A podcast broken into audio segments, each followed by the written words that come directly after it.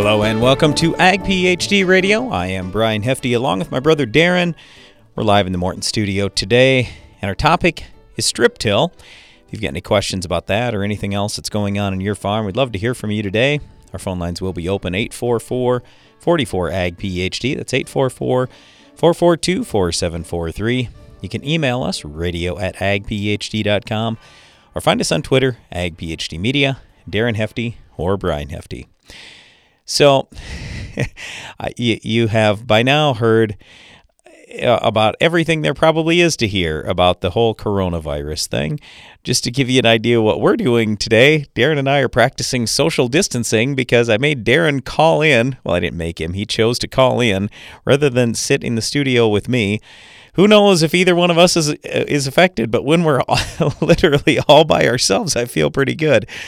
So with this whole coronavirus thing, that's probably the biggest thing that I have said to farmers is, you know what, on your farm, most of the time, you're working all by yourself. So I wouldn't get too concerned about it. But the number one thing I would suggest is, why don't you get everything you need for spring right now? Because we don't know how long this whole thing is going to last. Darren, you got any comments to open the show on coronavirus or anything else? Well, I guess we'll find out how this all plays out here in the next few weeks. But I agree with you that there's a lot of crazy stuff, and people are pretty nervous and trying to be extra cautious. And a good way to avoid any potential things that would hold you up on the farm are to be thinking ahead. So that means talking to your suppliers, finding out what you can pick up. You know, if you're really nervous, and I've had this question from a few guys saying, man, I'm 65 years old. I'm in a high-risk group here. I've got a couple of health issues. If I'm going to pick up from suppliers right now, that means I'm going to get exposed to people. Not necessarily. You can always call ahead and talk about, hey, here's what I need for seed, and I'm not even going to get out of my cab. You already have my money. I've already prepaid for stuff, or I'll send a check in, or here's my credit card number, or whatever the case may be. You don't even have to necessarily be in contact with anybody else. Somebody can just load your trailer, and then you pull it away. Yep. So there's a lot of ways that you can do it. Yeah, the biggest question I've had is about supplies. A lot of people concerned about supply, especially when they realize, like with ag chemical products, for example, a lot of those do come out of China, and that's true. But what I've been telling people is, you might not have realized this before, but almost everything that gets used this year was made last year or the year before. So it was made a long time ago. It was shipped a long time ago. And almost everything is already on hand here in the United States. Now, it might not be at your retailer, but it's somewhere already here, and it's probably not far away. Plus, a lot of retailers have seen some of this stuff coming, and so they've loaded up extra amounts real early. So I would just say, pick product up right now. There's no reason not to, other than the biggest concern might be freezables. So if you say, well, look, I don't have a heated place to put stuff, what do you suggest? We have something at agphd.com under our resources tab. You can go to that, where we've got a lot of products listed and what the minimum storage temperature is. So if the minimum is no minimum, then you're totally good. If the minimum is 0 degrees, you're probably good in most areas. But and by the way, that's 0 degrees Fahrenheit. All our stuff is in Fahrenheit for our Canadian listeners. But I would just say, yeah, I mean, there's a little bit of concern taking some liquid products this early, but many farmers have heated places to put stuff, and certainly you can get all your seed products, you can get all the dry pesticides you'd be using.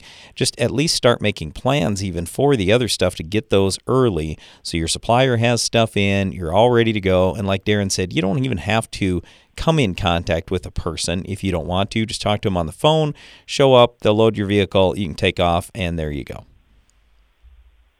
Yeah, the important thing is for the farm, I look at how timely planting makes us money. And I don't want to ever risk that, hey, it's 70 degrees and the soil's fit and I could be planting and, oh, yeah, I need to go find some seed. Or, oh, yeah, I need to go get my pre-emerge herbicide. I want to be ahead of the game on all those things so I'm in control on the farm. That's how you know you're going to make some money. Yeah, I often find that it's some of the nicest spraying days when a lot of people want to pick product up. So we'd really encourage you, have product on hand. Darren mentioned timeliness of planting. Or spray product, Brian. Yeah. Not just planting. You look at how many good spray days do you get in the spring. It's oftentimes windy, the weather conditions are changing, and you happen to find that one day where field conditions are fit and there's virtually no wind, and it's a great day to get that pre-emerged soil-applied herbicide out there, or possibly a burn-down herbicide, depending on where you're at. Wow, you don't want to miss those days. Yeah, the other thing that I will mention, and I've talked about this a little bit in the last couple of weeks, we've been spraying for a couple of weeks now. We've been spreading fertilizer for a couple of weeks now. And you might say, wait a second, don't you guys farm in South Dakota? Isn't the ground froze? Yeah, it is. That's perfect. It's frozen in the mornings, thawing in the afternoons. That's absolutely what we're looking for. And then when we get any rain or any snowfall, that pushes that stuff into the ground.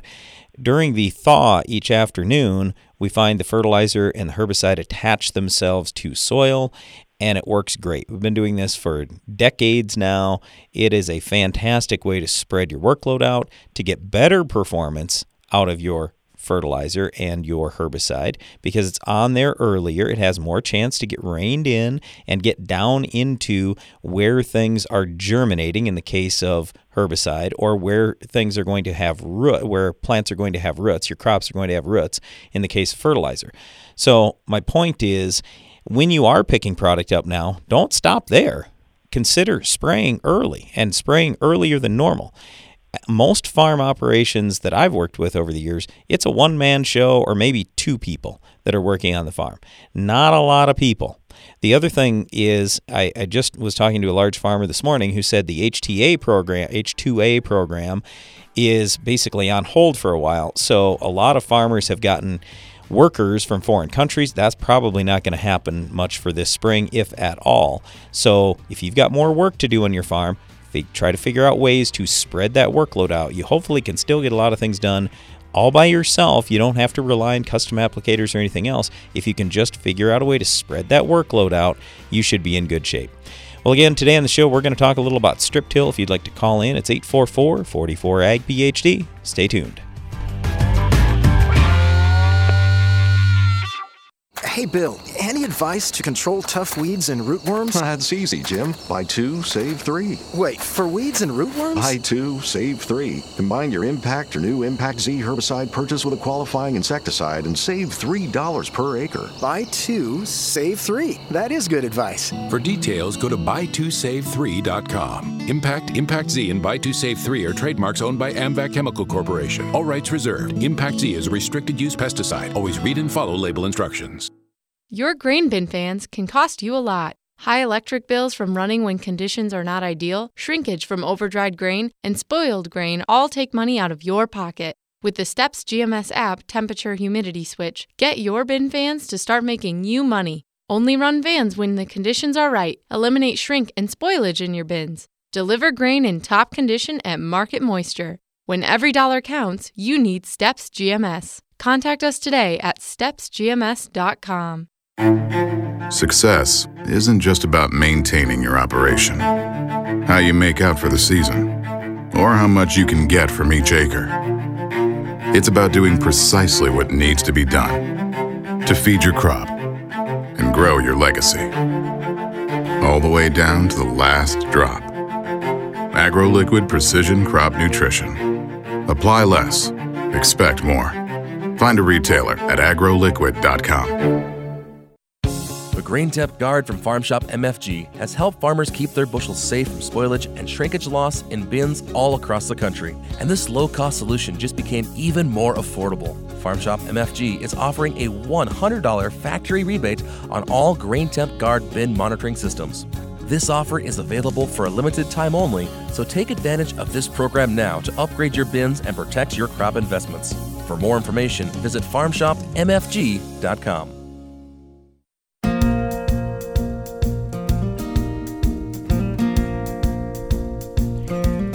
Welcome back to Ag PhD Radio, live from the Morton studio. Today on the show, we're talking a little about strip tillage. And first, we're going to get to the phone lines. We've got Chris calling in from out in Wyoming. Hey, Chris, how are you today? Pretty good today. How are you, Brian? I'm doing just fine so far. So we're talking a little about strip-till today, and I know you've done some of that in the past. Can you tell us just a little bit about your experience on your farm? we really headed that way for fertilizer placement. That was really the first reason we were thinking that we would want to try it, to doing it that way. And we just have really, we like where we're placing it. We've seen, well, we've tried it over several different years, depth of placement. If we get it too far away from the seed, that can be a problem. And so really we're focusing on where we want it, where we grow corn and edible beans. And so we want to adjust that so that it fits the crop a little bit better. And so it's taken several years to kind of figure out where that kind of sweet spot is, and it can be different based on conditions in the spring too. But sure, that was the first reason we went that way. And another thing we've seen behind edible beans where we go to corn, it can be pretty bare ground, so you don't have a lot of residue. But you see even a bump of maybe 7 or 8 degrees of soil temp difference, even behind bare ground. So in corn, obviously that makes sense, but even in bare ground, it tends to warm it up quite a bit. And so when you can push that soil temp early in the year and warm it up, it really helps it to go through those areas where it fluctuates so much. And so that's just really done a good job for us. Yeah, I agree with you 100%. All right, so coming back to the fertilizer placement, you said finding the sweet spot. What do you now think the sweet spot is in most cases? And you said, yeah, it's going to vary depending on the spring and the weather and all that kind of stuff. But, I mean, do you have kind of a general range where you're trying to get that fertilizer down to where you've had the best success? So in corn, basically it's 0.4. So we're shooting for 2 under the plant. And then in beans, edible beans, we're a little bit deeper than that because we plant them deeper to start with. But that's kind of where one year what you could do, dual placement or wherever you want, but we found we got it too far away, and then it never really got to the nitrogen. It chased it away, and it just showed it was short all year. So we found that it needs to be high, basically under the seed. So it's kind of like 2x2, but it's 0.2. Okay, now you mentioned nitrogen. Are you putting on phosphorus, potassium, micronutrients? I mean, what all are you putting into that band? So really, we put all that with our planter. We had switched to some AgroLiquid stuff, so we put that all with our planter, the potassium and our phosphorus and all that's with our planter. But with the Strip-Till, we're doing nitrogen, and we're adding a little bit of boron and copper that we found that seems to help. Yep. And so those are the 3 things we add with the Strip-Till, and everything else is in the furrow with the planter. Okay, yeah, and I really wanted to clarify that because with nitrogen and boron, they can move down with moisture. And so I agree with you 100%. We want those a little bit closer to the seed because they have a tendency to get away from us sometimes, especially in some lighter soils. We've had good success with like phosphorus and potassium in the strip down deeper because they don't move. So I think that's one very important thing for any of our listeners out there. Just kind of keep in mind, fertilizers have different properties in that soil. So when you're going with more of the leachables, nitrogen, boron, sulfur, a little bit more shallow usually works better, phosphorus, potassium, some of those kind of things, you can go either way if you chose to. Now, I guess the last question that I got for you here, Shank or Coulter? Have you used both? What do you like there? So we use a Shank. We're really close to where Schlegel Manufacturing is made, and so they were some of the first people, I think, maybe that I know of at least for sure, that was doing Strip-Till. The guy that started this out, his name was Ron Schlegel. He started it in the late 80s. I remember them being around, and they would take them around to people's farms to try out, and so they were kind of some of the people that were the early ones with that, and they've had bigger Shanks, and they switched to a 3/4 Shank maybe 10 years ago, or maybe not quite that long ago, and they make a couple different type of products, but we like the Shank. We got some rock protection with that. We do have some rocks out in Wyoming, and so we got to be able to protect ourselves that way, but yeah, that's what we've been using, and we can adjust our depths with how we're doing that, and we like the way that one works. All right, sounds good. Well, hey, Chris, we want to wish you the best here going into the spring season, and hope you have a great year. All right, same to you guys. All right. You bet. Brian. Yeah, thanks a lot. All right, let's go next to Dell out in Michigan. Hey, Dell, how are you today? I'm fine, thank you. I have about 3 questions about Strip-Till. Sure. How many rows at a time do you Strip-Till? And is it the same number of rows as the planter? And do you use the same tire tracks for strip tillage as you do when you plant later in the spring for compaction? And does the Strip-Till machine offset from the tires? And my last question is, Is your Strip-Till and planter accurate enough that it don't matter where you plant at because the guest row is so accurate that it's the same all the way across the field? Thank you. I love your show. You bet. Yeah, thanks, Dale. So, and you can sure hang out. Oh, yeah, he already hung up, but that's fine. I'll answer all those questions. So first of all, on our machine, so what we're doing on our farm, there are obviously lots of different ways to do this. We run a 24-row planter. And a lot of people now have gone to bigger planters. Well, if you're going to go out there and pull something that's 24 rows, you can do it when it's just a planter. But when it's a Strip-Till machine, and in some cases you're going pretty deep, that gets to be pretty challenging. So you don't see a lot of 24-row Strip-Till machines. That would get awfully spendy, and you'd have to have a tremendous amount of horsepower. So what we're running is a 12-row Strip-Till machine, and even that does take a fair amount of horsepower if I want to go deep.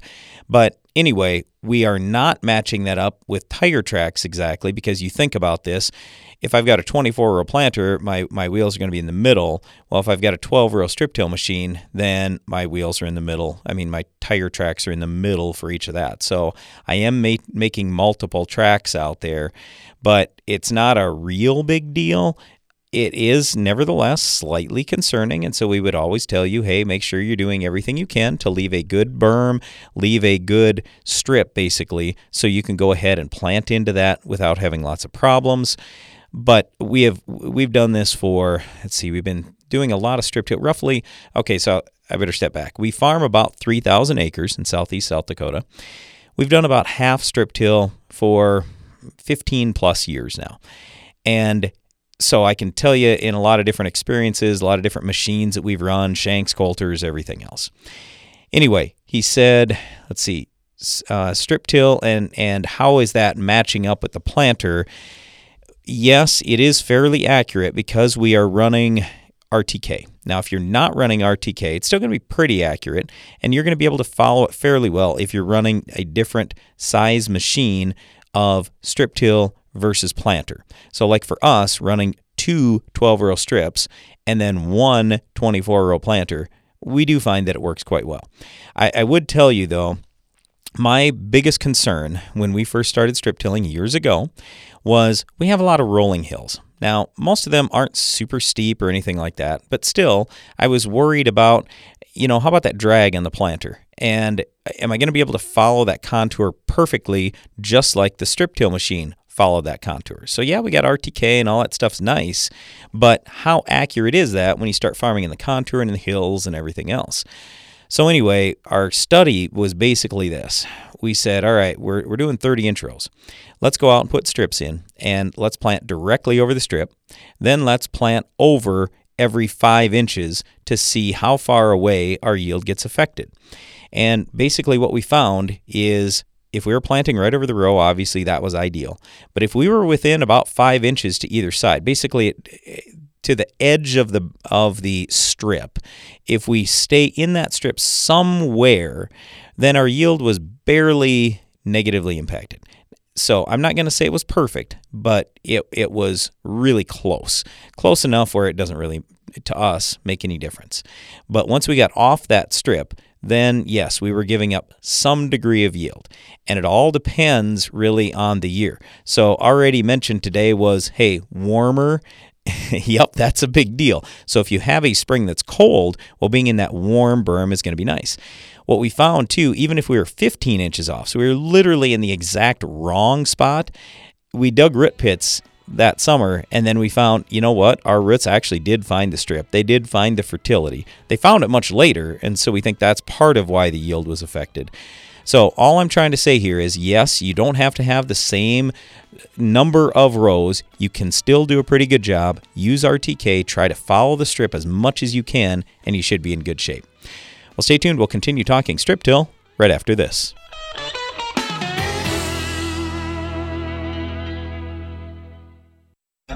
Avoid dry run failures with the new Hi-Pro Force Field Pump. Providing the ultimate protection, this wet seal pump will save you on costly in-season downtime to keep your sprayer running. Now all you have to worry about is the weather. Hi-Pro, helping you spray better. How much yield did you lose the moment you planted your seed? Introducing the Germinator Closing Wheel from Farm Shop MFG. Designed and built by a farmer tired of seeing yield loss from poor stands, the Germinator gives your crop the strong start it needs for maximum yield. Visit farmshopmfg.com. What do you think of when you hear Palmer amaranth or waterhemp? If you use Fierce herbicide in your soybean fields, you don't have to think about them at all. With two effective modes of action and up to 8 weeks of residual control, Fierce takes on even the toughest weeds like waterhemp and Palmer amaranth. Take control of your soybean fields and get incentives from Bayer Plus Rewards when you choose the power of Fierce herbicide. Talk to your local retailer today to put Fierce to work in your fields. Always read and follow label directions. Before it's too late and white mold becomes a problem, you need to ask your seed dealer for Heads Up seed treatment. When raising soybeans in the Midwest, you know the risk of being caught unprepared. As heard on Ag PhD, there are several steps you can take prior to planting for a successful management plan against white mold. Compatible and cost-effective season-long protection starts now by asking your seed dealer to apply Heads Up to your 2020 bean seed order. For more information, visit headsupst.com. Revytek fungicide from BASF has been specifically developed for the selective soybean grower who doesn't compromise. If you think good is good enough, if you're okay with just achieving rather than overachieving, if average is your goal, this is not the fungicide for you. Revytek fungicide. Brand new chemistry. 3 no-excuse modes of action, 0 modes of compromise. Sounds like the fungicide for you. Revytek fungicide from BASF. That's smart. Always read and follow label directions. When it comes to my weed control, I know a head start can go a long way. That's why I spray early, so I can keep control all season long with a Roundup Ready Extend crop system, the system that makes the difference. This is my field. Choose the Roundup Ready Extend crop system for control of more weeds than any other soybean system. Featuring Extendamax herbicide with Vapor Grip technology to manage tough-to-control weeds, including up to 14 days of soil activity, along with the field-proven performance of Roundup Ready to Extend soybeans. Now you have the right tools to extend your weed control and extend your yield with the system that makes the difference. Learn how you can put the system to work in your field when you visit RoundupReadyExtend.com. Extendamax is a restricted-use pesticide. Performance may vary. Always read and follow grain marketing and all other stewardship practices and pesticide label directions. Check local regulations for specific requirements in your state.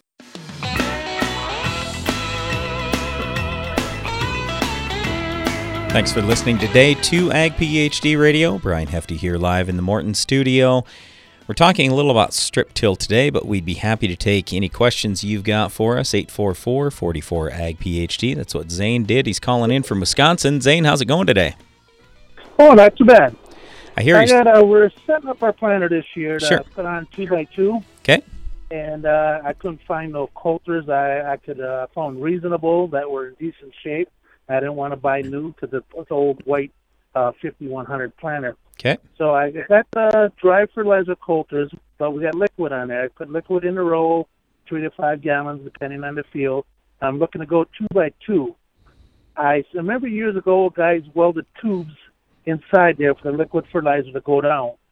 Did they put in like a drag hose on the bottom of there to follow in the furrow at the base of it? Or what size tube did they run, or what size should I run? Okay. I'm looking at about 15 gallons to the acre. Sure. I'm thinking. All right. So I'll first tell you, I don't remember off the top of my head what the guys were doing, but to think about a drag hose going in there, I really doubt that's what ended up happening. Okay. So what I'm going to do is I'm going to have, so as soon as we get done talking, I'm going to have you hang on and talk to our producer here real quick, and she'll get you in touch with Mike Bemboom. Every once in a while, we have him on the show here to talk about equipment issues like this. He's more of an expert on that, and he'll probably know exactly what you're talking about and remember that. I don't remember every single coulter that's been out there or anything like that, but I will say this. When you say your stuff that you're doing in furrow, you talked about that, you're adding this to it, so you're still going to do end furrow and 2x2? I guess that's my question. Yep, I'm doing end furrow, and then I'm going to add 2x2. End furrow, I got an electric pump for that to vary the rate, and I'm putting a squeeze pump on the planter to do a 2x2 with it, too. Gotcha. So is the point that you just wanted to get more fertility out, but you knew you couldn't put more on in furrow? It hurt the seed, or what's going on? Yes, that's my concern. I don't want to put that hurt the seed. Yep.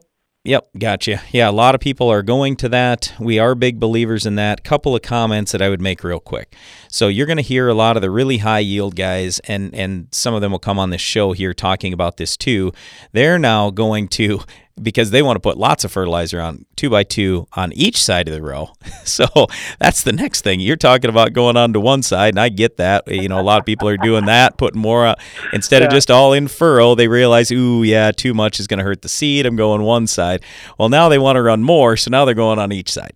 The next thing is that these guys will usually talk about is trying to keep those coulters separate from the row unit, because sometimes that can lead to issues moving the row unit up or down, and then the seed placement isn't perfect. So that's probably our number one concern for you always is just, go ahead. I got that covered because I got a regular toolbar across the front. Fantastic. I got the old dry fertilizer coulters is what I'm using. Yep. And I know years ago when they first come out with that, a lot of guys that today welded like a 3/8 pipe going down right inside that dry fertilizer tube going down. Yep. Yeah. So. And I don't think there was any kind of drag hose or anything. I think they're just dribbling it down there. But I'll have Janelle get you in touch with Mike Bembum. He can answer that question more specifically. And thanks a lot for calling today, Zane. Good luck to you. Right. Yep. Just hang on for me just a minute here. I'll get you in touch with Janelle. All right, next on, we've got Dave Sender. He is with Environmental Tillage Systems. You may be familiar with the Soil Warrior. Dave, how are you doing today? I'm doing well. How are you doing today? Excellent. So I'm just curious, what kind of questions are you getting now going into the spring? What are probably the most popular 2 or 3 questions you're getting about strip-till? Oh, I guess kind of usually it's pretty much the same questions as far as the top 3, I would say, and it seems to be the same way year after year. But you know, one of them would be kind of fertilizer, what other fertilizer placements, and you know, what we would recommend, and the next part would be, and I think it just has to do with the times that we've had the last few years. But what do I do when it's wet? That's usually a pretty popular one, and I guess the third one is a little different. It's kind of been evolving, but has to do more with technology side of things, variable rate applications, along with guidance technology questions. More and more questions coming forth along that line. Yeah, and I totally get it on the variable rate thing, but when it comes to variable rate strip-till, what we find a lot of times is people are putting on just basically crop removal rate. So it's not like they're trying, many people, in my experience, are trying to build soil fertility levels. They're just trying to feed this year's crop. Is that kind of what you see as well? Yes. Especially with guys that are first starting out in strip-till. I guess I've always looked at it, and when we talk to guys, we talk about really kind of an evolution of strip-till and how that goes. And needless to say, there's also variables that go into come into play when you're talking about fertility and crop removal rates. Primarily when it's owned ground versus rented ground, you know, really how much control you've got over that ground and what it's going to look like in the future. Yep. You know, so those things need to be taken into consideration. At the very least, when we're talking with guys, and again, when they're starting out on strip-till, we'll always talk about, at a minimum, doing crop removal rates. Right. And then kind of grow from there, depending on what their plans and goals are, and again, you know, what the situation is with the ground that they're farming. Yeah, we've got some where we're doing manure or different applications a lot of years, and I've taken it too as a different approach to say, hey, this might be my only shot on some of my ground, strip-tilling it in the next, whatever, 3 to 5 years. So I am going to put more stuff deep and use a little bit more of a build program because I want my deeper soil built up more. You know, a lot of that manure ends up being in the top 4 to at the most 6 inches, and I just am not getting enough deep. So lots of different things that a guy can do with that. But I wanted to come back to, you mentioned wet soils. So with the coulters that you guys run, we've had pretty good success. We did a bunch this last spring too. We don't normally like to do our strip-till in the spring. We prefer to do our strip-till in the fall so we get the work done. Sure. But, you know, a lot of people have been just behind the 8 ball here the last couple of years, and we find with the coulters it works pretty well. It's just you probably shouldn't go very deep. What kind of recommendations do you usually have in these wetter conditions? Yeah, so one of the first ones would be depth. Yeah, you don't typically want to go too deep, but again, for a number of reasons, but you have to look at what your subsoil is. And a lot of times there's just not a lot of reason to go deep. But it really depends, and that's with anything with agriculture. You always get the "it depends" statement in there, but you know, a lot of it has to do with soil types, ranging from a lot of the area that I focus on is in Minnesota and Wisconsin, get in parts of Michigan. And I see a lot of different soil types, but, when you get into areas of southern Minnesota, for example, it's a really, really heavy soils. And you get into areas of Wisconsin, you get some pretty light, sandier soils. But there's one thing that's always remained pretty constant with running in wetter soils, and this is where the culture machine comes in really nice, is that a way to combat that moisture is speed. And we're typically going to tell guys to run on the low end, typically between 6 miles an hour up to 8-10 miles an hour. And when you run with that speed and those coulters, not only does that help keep all your blades and everything clean, but it does a really nice job of that tillage and getting that seedbed prepared. But the other result of that is you're getting a lot of nice blending and mixing of that fertilizer.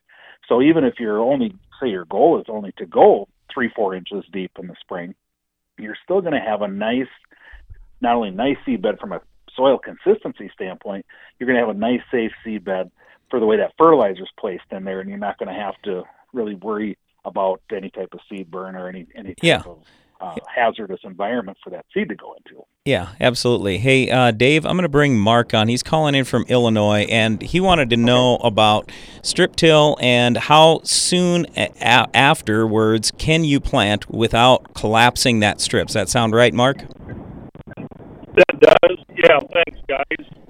My biggest concern is I'm running a shank machine, and this is new to our operation. We've been doing loose strip-till using anhydrous for several years in the fall. And a couple of years ago, we switched and started going. Hey, Mark, I got to apologize. We're up against a commercial break here. I'm going to have Dave come back on, too, and we'll talk about your question right after this. Stay tuned. You're listening to Ag PhD Radio. Find your full potential and increase your bottom line with branded generic insecticides from Atticus, LLC. Unwanted insects are a nuisance, but they're no match for Serpent from Atticus. Serpent delivers economical, fast-acting, broad-spectrum control to help your corn, soybeans, and wheat crops thrive. Growers across the region count on Atticus for relevant and reliable products that deliver results every time. Ask your local retailer about Atticus products and visit atticusllc.com to learn more. For value-based solutions you can trust, turn to Atticus. Always read and follow label instructions. Success isn't just about maintaining your operation. How you make out for the season, or how much you can get from each acre. It's about doing precisely what needs to be done to feed your crop and grow your legacy, all the way down to the last drop. AgroLiquid Precision Crop Nutrition. Apply less, expect more. Find a retailer at agroliquid.com.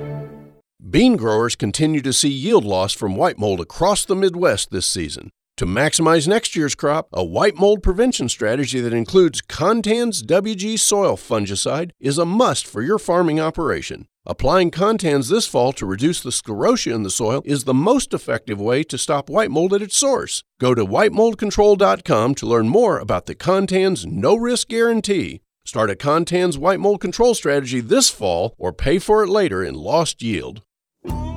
You deserve to have a building that will last for generations. With more than 110 years of experience and thousands of satisfied customers, Morton Buildings is the industry leader you can trust. Unlike other construction companies, you work with Morton Buildings craftsmen from conception to completion. There's no better time to buy. Lock in your new building for 2020 today. Contact your local Morton sales office or visit mortonbuildings.com. What do you think of when you hear Palmer amaranth or waterhemp? If you use Fierce herbicide in your soybean fields, you don't have to think about them at all. With 2 effective modes of action and up to 8 weeks of residual control, Fierce takes on even the toughest weeds like waterhemp and Palmer amaranth. Take control of your soybean fields and get incentives from Bayer Plus Rewards when you choose the power of Fierce herbicide. Talk to your local retailer today to put Fierce to work in your fields. Always read and follow label directions. You're all set with the 4x4 turbo diesel truck. How about some options? Spray and bed liner? Absolutely. Tailgate step and Nerf bars? Gotta have them. Tie down hooks and stainless steel toolbox? You know it. Tinted windows? Of course. Options are good. That's as true in the field as it is with your pickup. In addition to taking care of tough weeds, new Open Sky herbicide gives you more rotational choices than ever before and an easy-to-handle formulation. Gooseneck toe package? Yep. Discover more Open Sky details at OpenSkyHerbicide.com.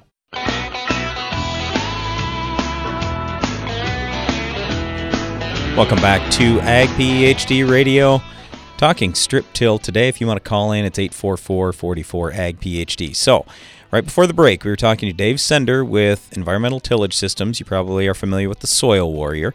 And then I also had Mark call in from Illinois, and I figured, and Dave, I hope you don't mind, but I figured I'd leave you on for this so we could answer Mark's question, and we'll see how that goes. But Mark, you were just saying you have a shank machine, and that's why you're worried about how long after you run that machine until you can go back in and safely plant, correct? Sure. Right, as I've heard some guys mention soil, kind of the berm collapse. Yep. If we go in too soon. So ideally we were hoping for a nice March to be able to do our strips since we didn't get done last fall. So I've had this machine for 2 years and have yet to run it yet because of the falls that we've had. Yep.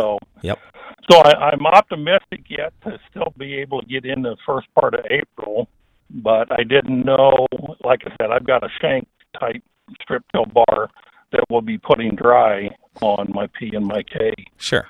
On that way. Gotcha. Okay. So Dave, what's your opinion on that?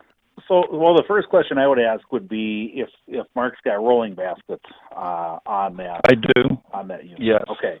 So that's chains.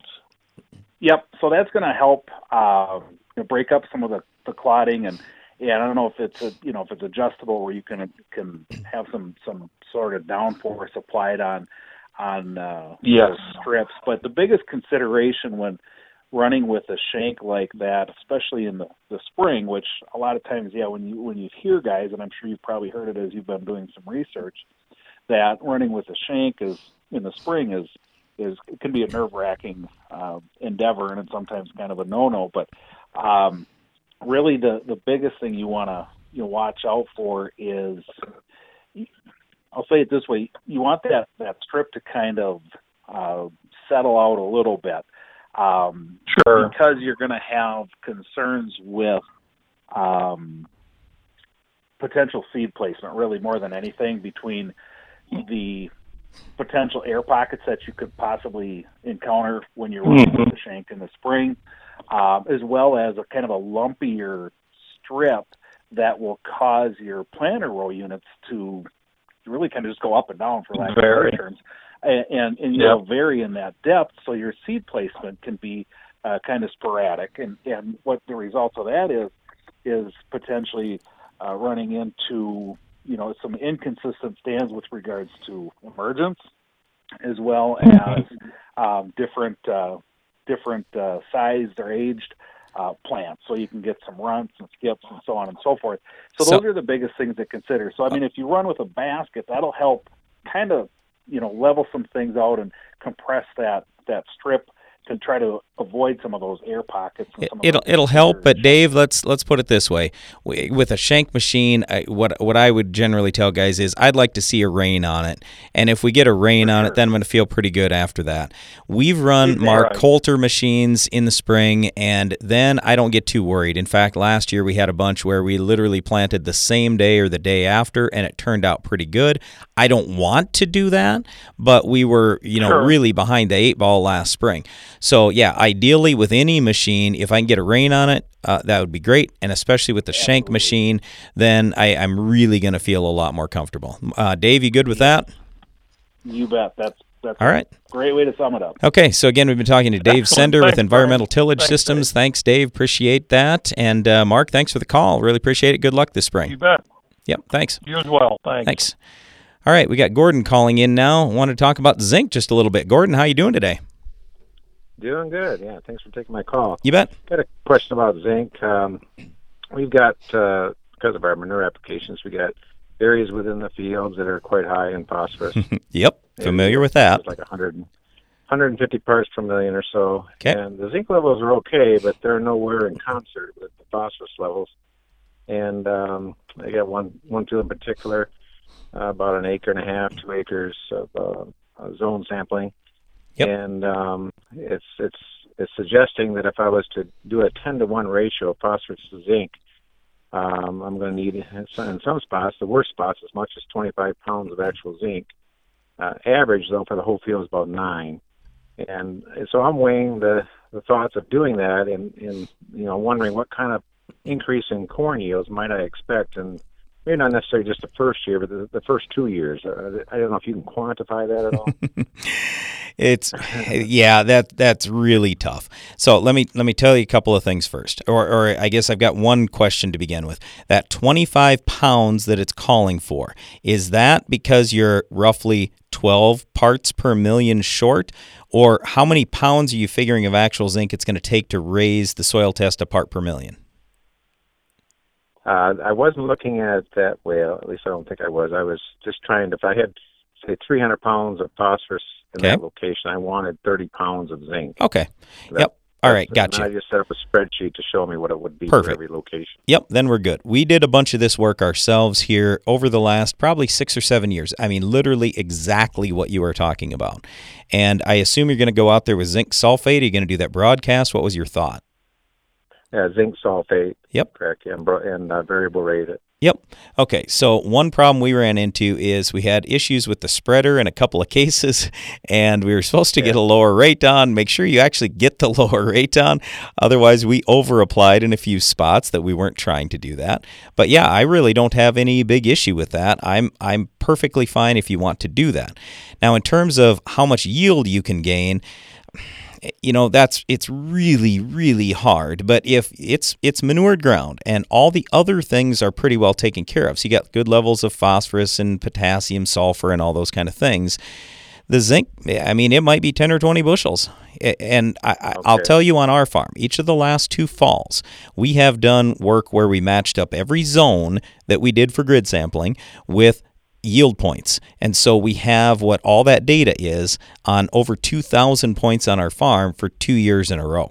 So now I have, concrete data showing me what this means for yield. And yeah, in some cases, it literally is 20 bushels. So we are pretty big believers in that ratio. I don't know what the exact right ratio is, whether it's 8-to-1, 10-to-1, whatever. Our data suggests it's in that, but somewhere between 8-to-1 and 10-to-1. But anyway, I do know that really legitimately is a thing to get phosphorus and zinc kind of in harmony, and then you're going to have a lot better yields. Yeah. I know I can't just, do a flat rate, because there's some areas of the field that don't need any zinc. They're fine. Exactly. And, so I'm going to have to variable rate it, which we can do. So that's what we'll do. Yes. And all that's... Right, well, thanks again. Yeah, you bet. Yeah, thanks for calling in. Appreciate it. All right, let's go next out to Wyoming. We got Butch calling in. Hey, Butch, how are you today? Oh, pretty good. How are you doing? Excellent. So we're talking strip-till today just a little bit, and I was kind of curious about your experience with strip-till over the last few years. We've been doing it for probably 10 years, kind of started. I wouldn't go back to the other way again. I like it, how we can place fertilizer and we put it in 2 different zones and on the strip-till machine. And we have variable-rated stuff before, and kind of have gotten into the last few years just kind of a solid rate just with the strip-till, just because of some of the yields going through the fields have varied to a point where I'm trying to get that high point, I guess. Yeah, gotcha. So I'm just trying to figure that out right now. Now, you said 2 different zones. You mean you're placing fertilizer at 2 different points on the strip-till machine, or what? Yeah, well, I'm placing it at the bottom, about 10 inches down, and then about halfway back up at about 4.5. So I'm placing. Yes. Yeah. So we're in two different zones in this trench. And then when I come back in and plant, I'm set up with in-furrow. Yeah. And so I'll put micros and stuff in furrow there. Yep, absolutely. Yeah, makes a lot of sense. Hey, Butch, we are up against a break here. If you want to hang on for just a minute, we would like to talk to you just a little bit more, if that'd be okay. Yeah, that's fine. Okay, sounds good. All right, again, today on the show, we are talking about strip-till. If you've got a question for us or anything you'd like to talk about going on in your farm, just call us here, 844-44-AG-PHD. Stay tuned. We'll be right back.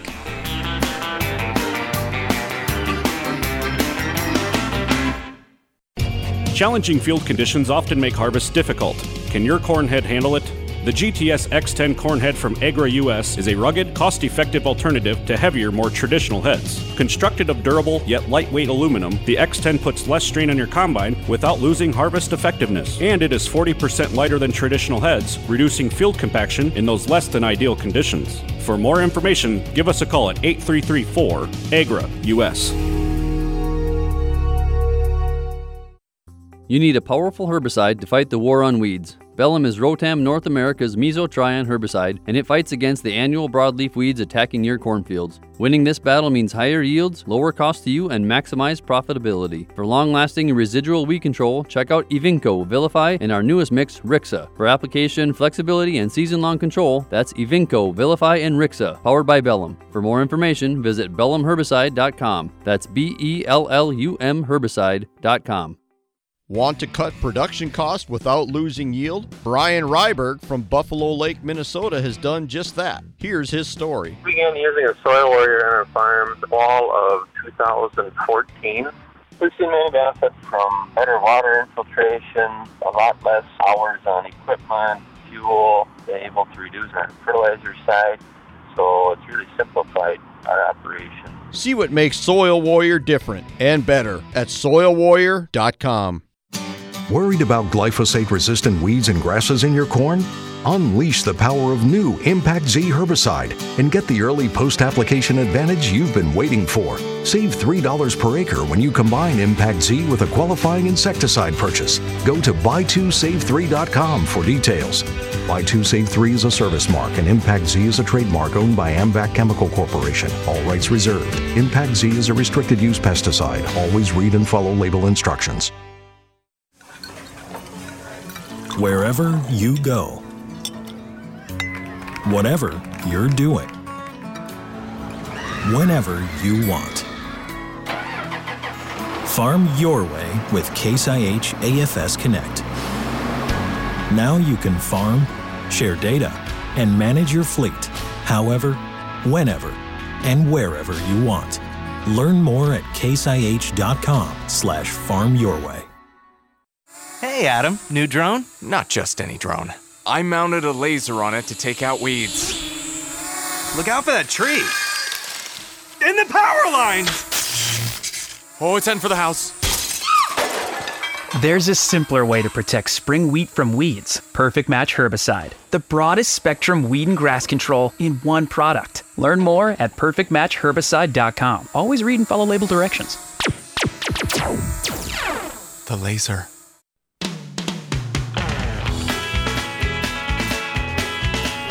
Thanks for listening today to Ag PhD Radio, live in the Morton studio. Right before the break, we were talking to Butch from out in Wyoming. Butch, sorry about that. Just had to take a quick commercial break there. But I wanted to get more into, you talk about this different placement level. I don't run into a lot of guys who say, hey, I'm putting some down at 10 inches and some at 4.5 inches. How did you decide to do that?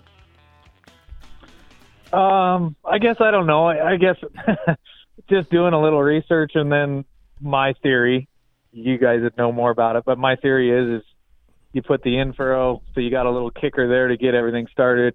You go down another 4.5 inches, whatever, they hit that, and then you get down to that 10-inch, 9 to 10-inch scenario. So it's my theory, take it for what it's worth, but, you know, those roots are kind of hitting a pocket of fertilizer, you know, every 3 times, and then by the time it gets down to that 10-inch, I mean, we either side dressed or are side dressing to give it that little extra boost that it needs, you know, to get it, finish it. We don't put anything on through the sprinklers at all.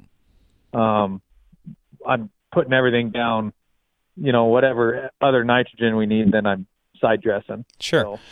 So yeah, I mean, it makes absolute complete sense. Now, I know you have some small grains in at least some of your rotation too.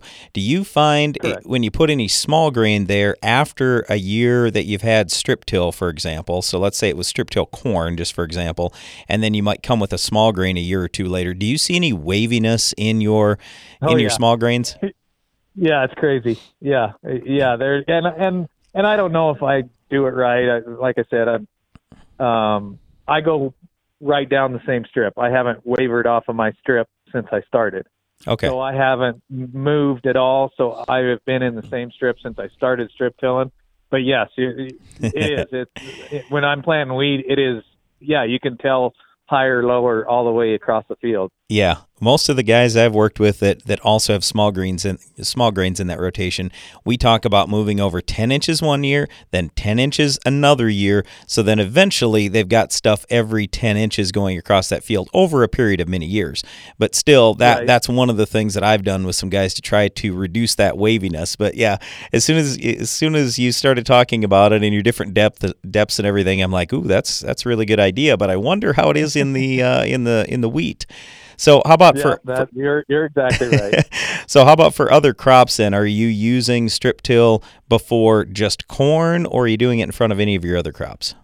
I do it in front of all of them. We grow corn, edible beans, and sugar beets. Sure. And so I strip-till all of those, and the only thing we won't, of course, is the wheat. But then we'll just go back in the wheat stubble and strip-till right there. Sure, you bet. And leave the stubble for wind erosion and everything. Yeah, yep. So I assume you broadcast fertilizer in front of the winter wheat then? Actually, I started streaming. We have infro set up on our wheat drill. Yep. And so we put some infro down, and then I started streaming fertilizer on 2 years ago with the sprayer. So that I like that a lot better. Sure. All right. Well, hey, Butch, thanks for all the information today. Really appreciate it. Very interesting. Sounds like you are certainly doing some good work out there in Wyoming, and we wish you the best of luck here this spring. Thank you very much. You bet. Thank you. All right. Next on the show, we got Chris Larson. He is with Case IH. Chris, how are you today? I'm great, Brian. How are you? Excellent.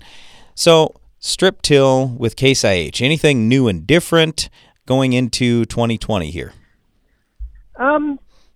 Overall, from far as the ground engaging area, not terribly much there. Mostly surrounding more of our application systems. You know, obviously the 5 Series air cart quite advanced, and have really gone to the way of extremely accurate metering and section control that mates up with the air system. So that's probably the newest thing that we have kind of going as far as you know, the agronomics and so forth.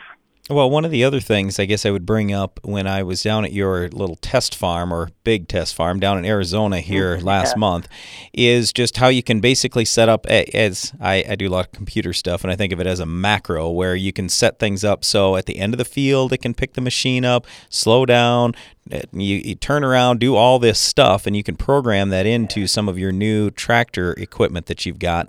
So that's got to help out a little bit too, doesn't it? Oh, absolutely. Yeah, I mean the technology that we've integrated, certainly not only from our tractors, but really a complete system from head to tail. Everything from you know, the section controls to also the ability to pick the tool up and certainly creating that ideal strip that you're really looking for. Yeah, accuracy when it comes to fertilizer placement is just tremendously important, and that's where I can see, you know, and as a farmer, we are able to handle these repetitious things, but it's much easier when the computer can do it for us. Okay, so let me ask you this. Going into the spring now, what kind of questions are you getting about strip-till and with your machines?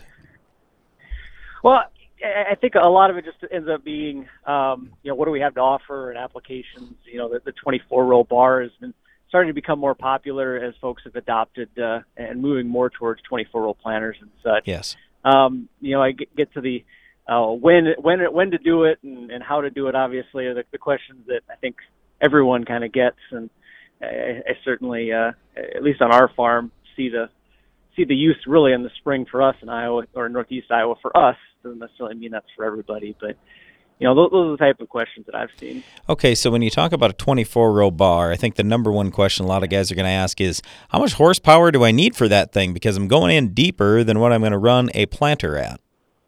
Yeah.